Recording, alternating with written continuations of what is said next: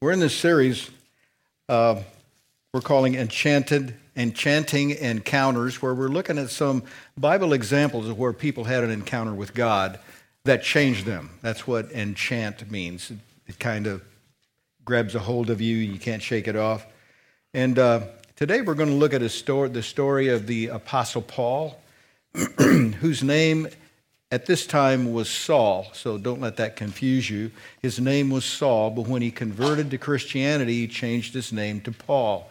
That's very common down through church history. When believers uh, would convert to the faith, they would change their name and they would pick up some kind of a Christian name. Uh, that, that followed right down to the early days of our country when Puritans would come to America. Uh, they would establish themselves as believers by picking up some uh, some Christian name like Goodman or Deliverance, Mercy, uh, Love, Hope, Charity, those kind of biblical concepts, they would pick up that name. So we're, that's, that's where this, this story originates. It's Paul's conversion story. So, excuse me, I want us to read through it together. Acts chapter 9. I'm going to start in verse 1.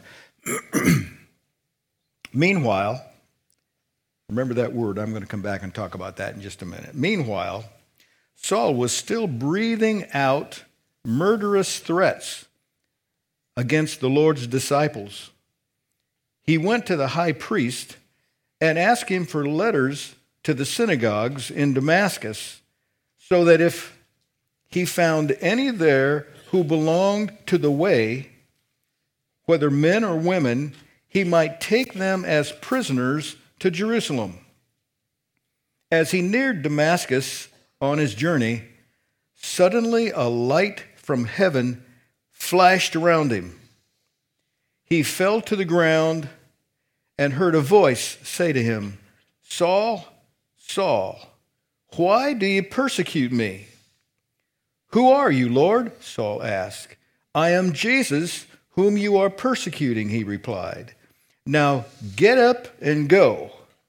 Get up and go into the city, and you will be told what you must do. The men traveling with Saul stood there speechless. They heard the sound, but did not see anyone. Saul got up from the ground, but when he opened his eyes, he could see nothing. So they led him by the hand into Damascus. For three days he was blind. He did not eat or drink anything. In Damascus, there was a disciple named Ananias. The Lord called to him in a vision Ananias. Yes, Lord, he answered. The Lord told him, Go to the house of, the, of Judas on Straight Street and ask him for a, uh, for a man from Tarsus named Saul for he is praying. In a vision, he has seen a man named Ananias come and place his hand on, hands on him to restore his sight. This is an amazing story. God touched Saul, who was a leader. He was able to get things done, he was a mover and a shaker. And God wanted somebody like that in the kingdom. So he had to turn him inside out, flip him over, change everything in his thought patterns. All his belief system had to be changed. Now, you notice this whole story started out with the word meanwhile? I love that concept. Right in the middle of this, God does that. Right in the middle of working in this situation, he's working in that situation at the same time. And this is what we're seeing. Meanwhile, there's two words, Greek words, translated time in the New Testament. the, the first Greek word is the word chronos. You recognize it because we get our word chronological from it. You know, chrono, chronology means in sequence one o'clock, two o'clock, three o'clock, four o'clock in a sequence. And uh, the other Greek word is kairos which, which isn't like Chronos. Four o'clock on today is pretty much the same as four o'clock tomorrow and 4 o'clock the next day. There's always a 4 o'clock. It's chronological, it has to do with the sequence of time. Chronos, or excuse me, kairos, is the word that has to do with an, an event, not something that's routine, an out of the ordinary event. Kairos. Remember that. because we call an encounter with God a kairos moment. It's when God steps into our routine and messes it up. He plants something in there. He teaches us something. He does something we did not count on, out of the ordinary, totally unplanned for. That's a kairos moment. Paul had a kairos moment that changed his life. And I got a pretty good idea that there are a lot of other people in this room who have had a kairos moment that changed your life. It might have been in a church service like this. It might have been at a, at a, a revival rally someplace. It might have been in a Sunday school classroom. It might have been at grandma's dinner table. You had a kairos moment that woke you up and changed your life. For Paul, this happened when he was on the road to Damascus. You see, he chose that path, he chose that road. He knew where he wanted to go. This was his choice. He was on the road to Damascus. He knew where that road led, and he was heading for it. And God wasn't against that, He was against what He was going to do when He got there to Damascus. So I want to share five things we learned, principles we, we can draw out of this story for ourselves. Here's number one when we meet God, everything brightens. It's like God is light. First words out of God's mouth recorded in the Bible were, Let there be light. And out of the darkness, a light shined. God is light. So, if God's Son is going to come to this earth, is it a surprise to us that he would bring light? So he visits the Apostle Paul, and Paul, he's, he's like us when we've been in a dark room for a long time, and all of a sudden somebody flips the light on. It was like bright. It was too bright. It just, it so bright it blinded him. It was such a contrast to him. But he stayed blinded for three days. Takes us a couple minutes to get our, our vision back. But he was blind for three days. God was showing him something. But he had to wait three days for it. Isn't that something? God just like hangs us on there why, why don't you just show me, God? Because God knows I have to be converted on the inside before He can teach me what He wants to say. So Paul has got to sit there blind, not knowing what his future is, not knowing what really happened. He's got to go through all this turmoil on the inside before God can finally say, This is what I want of you. He's got to sit and stew for three days. Some of us have been sitting and stewing for a long time It's because God's waiting for us to make the change internally on the inside. So when you have an encounter with God, He brightens everything. He brightens your career. He brightens your finances. He brightens your relationships. He brightens your sexuality. He brightens everything about us. It's not dark anymore. There's illumination. The brightness just comes out when we have an encounter with him. In John chapter 8, verse 12, we read this. Once again, Jesus spoke to the people. This time he said, I am the light for the world. Follow me, and you won't be walking in the dark. You will have light that gives life. And all we have to do is follow him. This is what Jesus tells us. This is the illumination process for us. If we will follow Jesus, there's a light wherever we go. But we have to follow him. Somebody say amen. So when we meet God, everything brightens. Here's the second thing, and we're going to spend most of our time on this second point. when we meet God, religious bigotry dissolves. He was on his way to Damascus. He had a strategy. He had papers in his hand. These papers were authority to go up to Damascus, and if he could find any believer, any one of the way, is what they called believers back then, any one of the way, he's going to arrest them and he's going to bring them back. Arrested, going to pay a price. He's going to silence the heretics up there in Damascus. Now, catch this.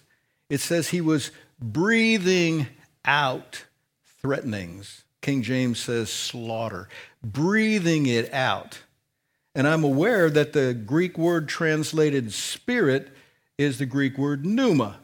So I went to look that up because I wanted to know is this connected with the, with the breath of God? And it's not. It's a totally different word. But when I was researching this, I found it's, it is the very same word that's used where it says Jesus in John chapter 20, Jesus breathed on the disciples and said, Receive ye the Holy Spirit. He breathed on them. That is the same word. So Jesus breathed something out, and it was good. Paul breathed something out, and it was bad. It was the spirit within him. You can only exhale what you've inhaled. You can only put out what you've received. And if you receive bitterness and hatred and you fill your mind with that stuff, nothing can come out of your mouth but bitterness and hatred. If you fill your mind, however, with the grace of God, the mercy of God, nothing can come out of you but the grace and the mercy of God. It's what's on the inside comes out. So he's breathing this out. He's filled with bitterness. He's filled with hatred. And he is going to silence these people. It's a religious spirit. He's doing this in the name of God. He's going to honor God by hurting the very people Jesus died for. He's totally missed the point, which is what a religious spirit does. It totally misses the point. A religious spirit divides. It divides who God's trying to bring together. It's, it's a bitter hatred. We, will recognize this in a minute when I, when I say it's the kind of a spirit radical Muslims have when they want to kill people that are infidels and don't follow their way. But it's the very same spirit that caused Catholics to kill Christians and Christians, Protestants to kill Catholics back in the old world. Same spirit. We come here and we don't allow Christians of one flavor to kill Christians of another flavor but it's the spirit that divides us into denominations, each faction thinking they're better than another faction. So we divide the body of Christ. And instead of pulling together so that we can pool our resources and do great things for the kingdom in reaching out, we spend all our resources inwardly because we only have enough people here to pay the bills. So there's no evangelism, there's no outreach. Something wrong with that picture. It's a religious spirit. And even within churches where everybody has the same denominational structure, there's factions that get divided. Well, we want to do this. Oh, but we want to do that. So we got two factions and we're divided, can't pull together, can't move ahead. Something wrong with that picture. That's not what God designed. It's it's, it's human nature for us to pool into cliques, into groups, into parties. It's human nature. It's supernatural, super nature that God does in us to make us want to pull together, to make us want to get together, to make us want to do things together. And religious fanatics, as we see Paul is here in this story, religious fanatics are brutal because they think they're serving God. They think they're doing God a great service. So notice Paul was going to Damascus to control other people. Religious spirits always want to control others, make rules and regulations and legislate morality, force it on people. Doesn't work that way because people are going to wiggle around the rules and do whatever they want to do unless they're born again. Then they submit to God. He's going up there to put people in bondage, to bind people up, to lock them up, arrest them, force them to do what they don't want to do. He's going up there to hurt people. As if he thinks God's purpose is to hurt people. That's not God's purpose. That isn't why he sent Jesus. He's going up there to expose people for their error, for what he thinks is their error. That's religious fanatic. There, there's a, a, a technical term, term for that. It's, it's what I call a religious nut. They're radical, but they don't accomplish anything for the kingdom. They just make themselves look good, fighting for their, their cause, not kingdom cause. so this voice, Jesus, speaks to him and says, Why are you persecuting me? And Paul says, Who are you, Lord? Did you get that? He doesn't know who the Lord is. Believers, born again people who have an encounter with Jesus, know who the Lord is. We know the Lord because his personality is Jesus. Jesus is the Son of God. We're talking about Christians that don't really believe he's the Son of God. They don't know Jesus. Paul was like that. He was a religious fanatic, and he didn't know who Jesus was. The King James Version uses the terminology it's hard for you to kick against the goads. A goad is what you would put on the front of a cart. If, uh, if you had a cart and you had a donkey pulling the cart, sometimes donkeys could be stubborn. And if a donkey got stubborn and didn't like what the master wanted the donkey to do, he would kick. And so they would put this plate on the front of the cart with prongs on it. So that when the donkey got stubborn and kicked, he would hurt himself. This is what Jesus is saying. It's hard for you, Paul, to kick against the goads. There's certain safeguards up there, and you're kicking against them, and it's hurting you.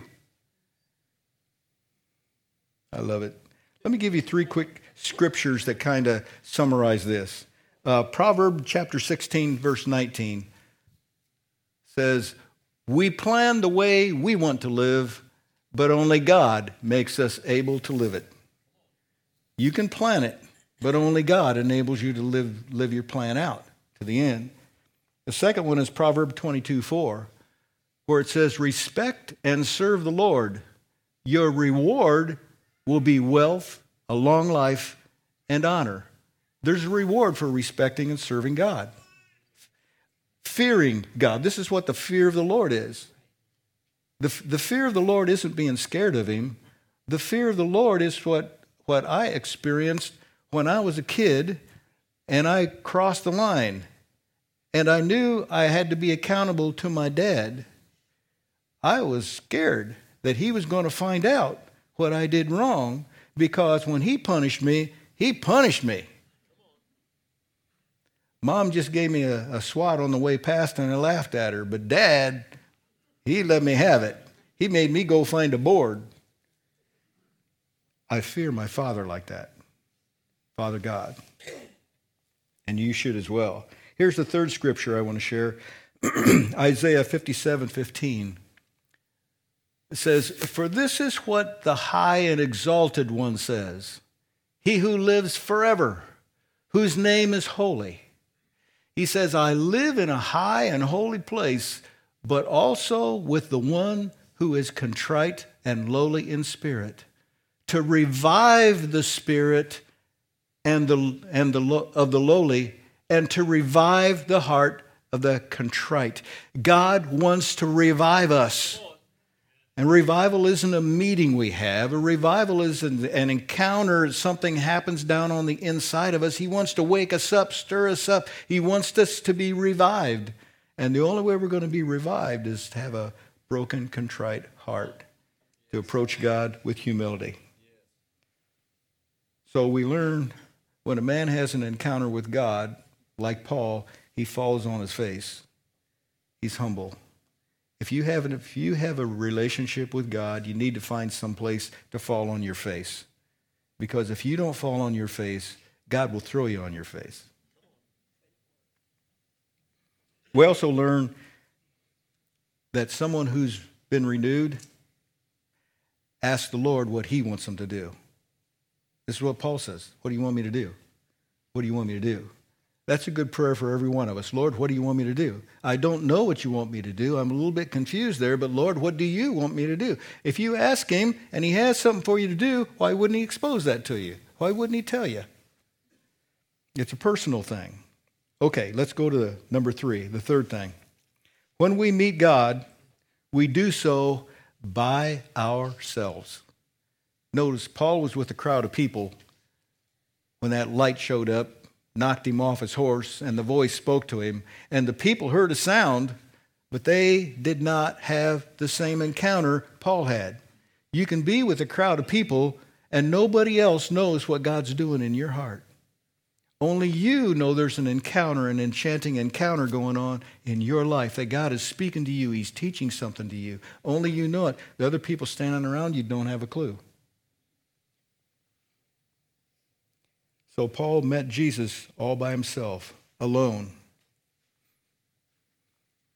I had an enchanting encounter years ago in 1971, 72. It was January 1972 in Steve Hauser's house when Pastor Dennis Kutzner laid hands on me to receive the baptism of the Holy Spirit.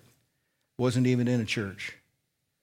My wife had her enchanting encounter at the Helmer United Methodist Church when Pastor Gilbert Dilly laid hands on her to receive the baptism of the Holy Spirit. We will never be the same. God changed us. And you probably have an enchanting encounter story yourself. Hang on to that. That is great. So, a new man, new woman, born again, has a story to tell. You probably have a story to tell, but are you telling it? Because your story can persuade other people to have their own encounter with God. And let me say this about hearing from God and God speaking to us hearing from God is not common sense. Common sense is radically different than God speaking to you because when God speaks to you, it's, it's counter to everything we think. So I know the Old Testament says, Come, let us reason together, but your reasoning doesn't equate with God's reasoning. God will show you things you could have never seen. All right, here's number four, the fourth thing. When we meet God, our journey begins. He was on the Damascus Road, he was on his journey, but he met God, and God says, I'm going to take you to Straight Street the Damascus Road was not where you really want to go. You thought it was, but where you want to go is straight, straight street. And you'd have never found your way there alone. God had to speak to him and get his attention before he would listen to what God was saying. I'm going to take you to Straight Street. Straight Street is where you're going to have an encounter that's going to change your life. So when, when a man or a woman has an encounter with God, he has direction. Go to Straight Street, and there I'll tell you what to do. Well, Lord, can't you tell me what you're going to do when I get to Straight Street? Nope. I just want to see if you go to Straight Street first. Because you can't find your way to Straight Street being blind. The only way to find your way to Straight Street is to ask directions. You got to ask directions. You got to ask directions. I don't like asking directions. I, I want to figure it out myself. My wife says, let's, let's stop and ask him. Nope, I'm not going to stop and ask. That's humiliating. That's admitting I don't know where I'm going. Now, GPS has saved me. Because I still don't know where I'm going. Get up and go into the city and you'll be told what you must do. I'll tell you what you're going to do when you obey me. Take, take the first step, and I'll tell you what the second step will be. Take a second step, and then I'll tell you the third step. I wish I could have just, in, in Bible college years ago, I wish they would have told me what I need to do with my Christian life. But they didn't tell me that. I had to take another step. And then God would give me another piece of the puzzle, and then I'd take another step. I'm still taking steps and still waiting on God to give me another piece of the puzzle all along the journey. So he didn't meet the Lord on the road, or he didn't hear what God wanted him to do, his life's purpose, on the road to Damascus. He got his life's purpose on Straight Street. He had to change his direction, he had to take a turn. so God is doing two things here. Number one, he's protecting the saints in Damascus. He will do that, he'll protect the saints. And at the same time, he's calling an apostle. He's calling someone who's going to be not just doing what God wants him to do, but he's going to be teaching other people how to do that. It's going to be passed on for generations till here I am today doing it, inspiring you to go do it. It's, it, that's how Christianity works.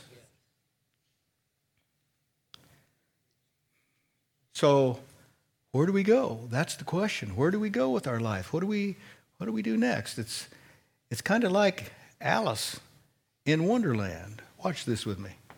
Hmm. I, I wonder which way I ought to go.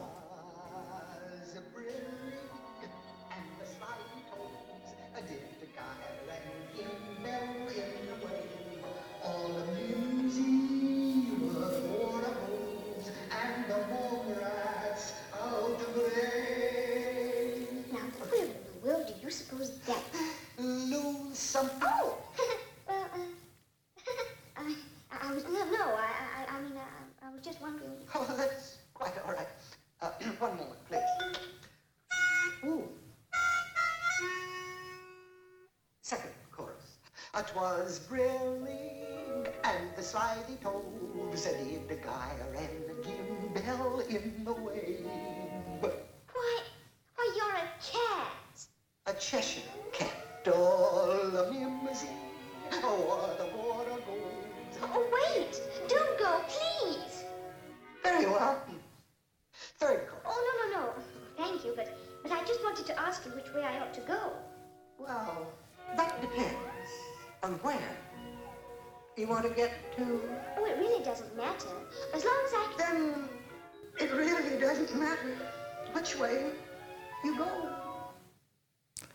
Don't know, I don't know which way to go. Where should I go? Well, which, where do you want to get to? Depends on where you want to get to. Where do I want to get to? Uh, I don't know where I want to get to. Then it doesn't matter which way you go.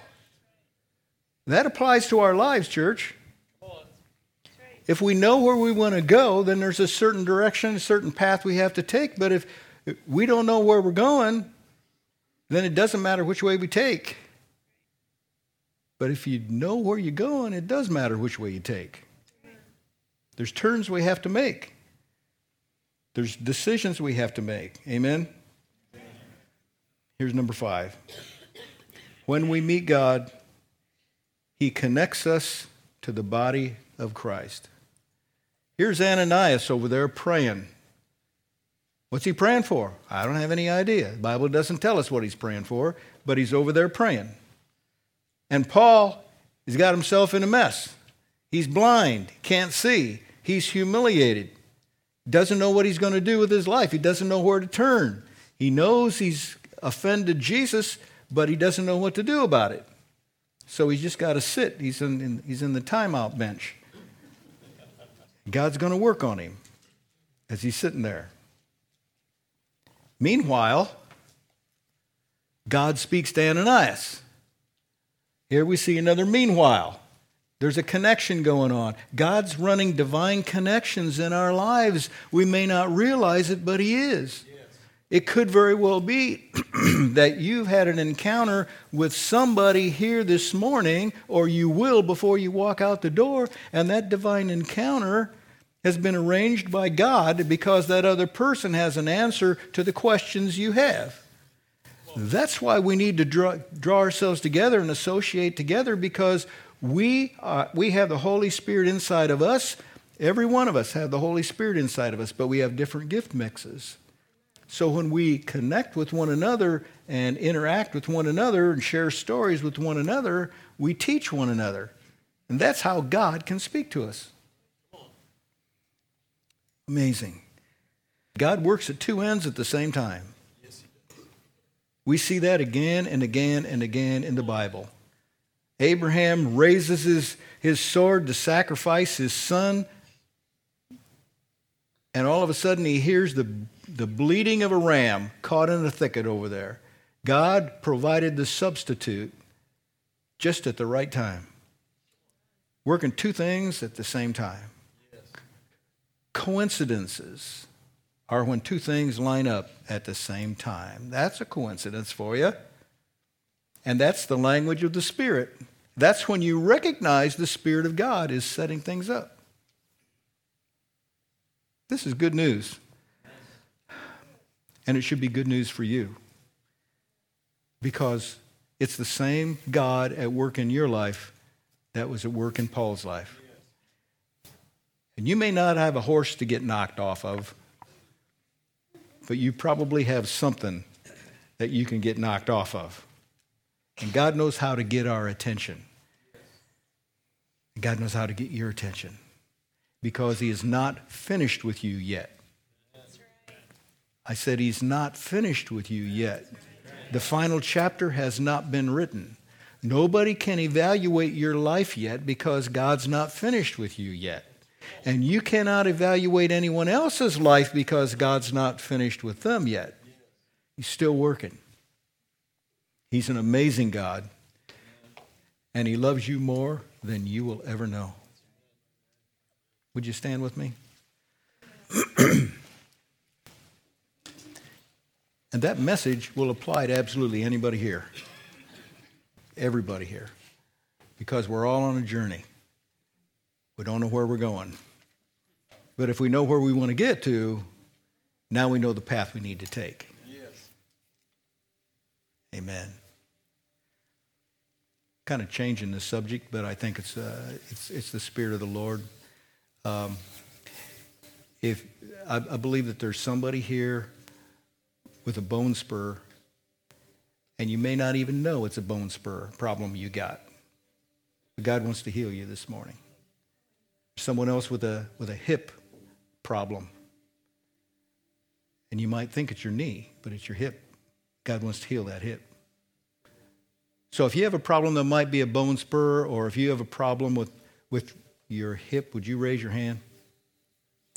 Okay. Okay. Keep it up.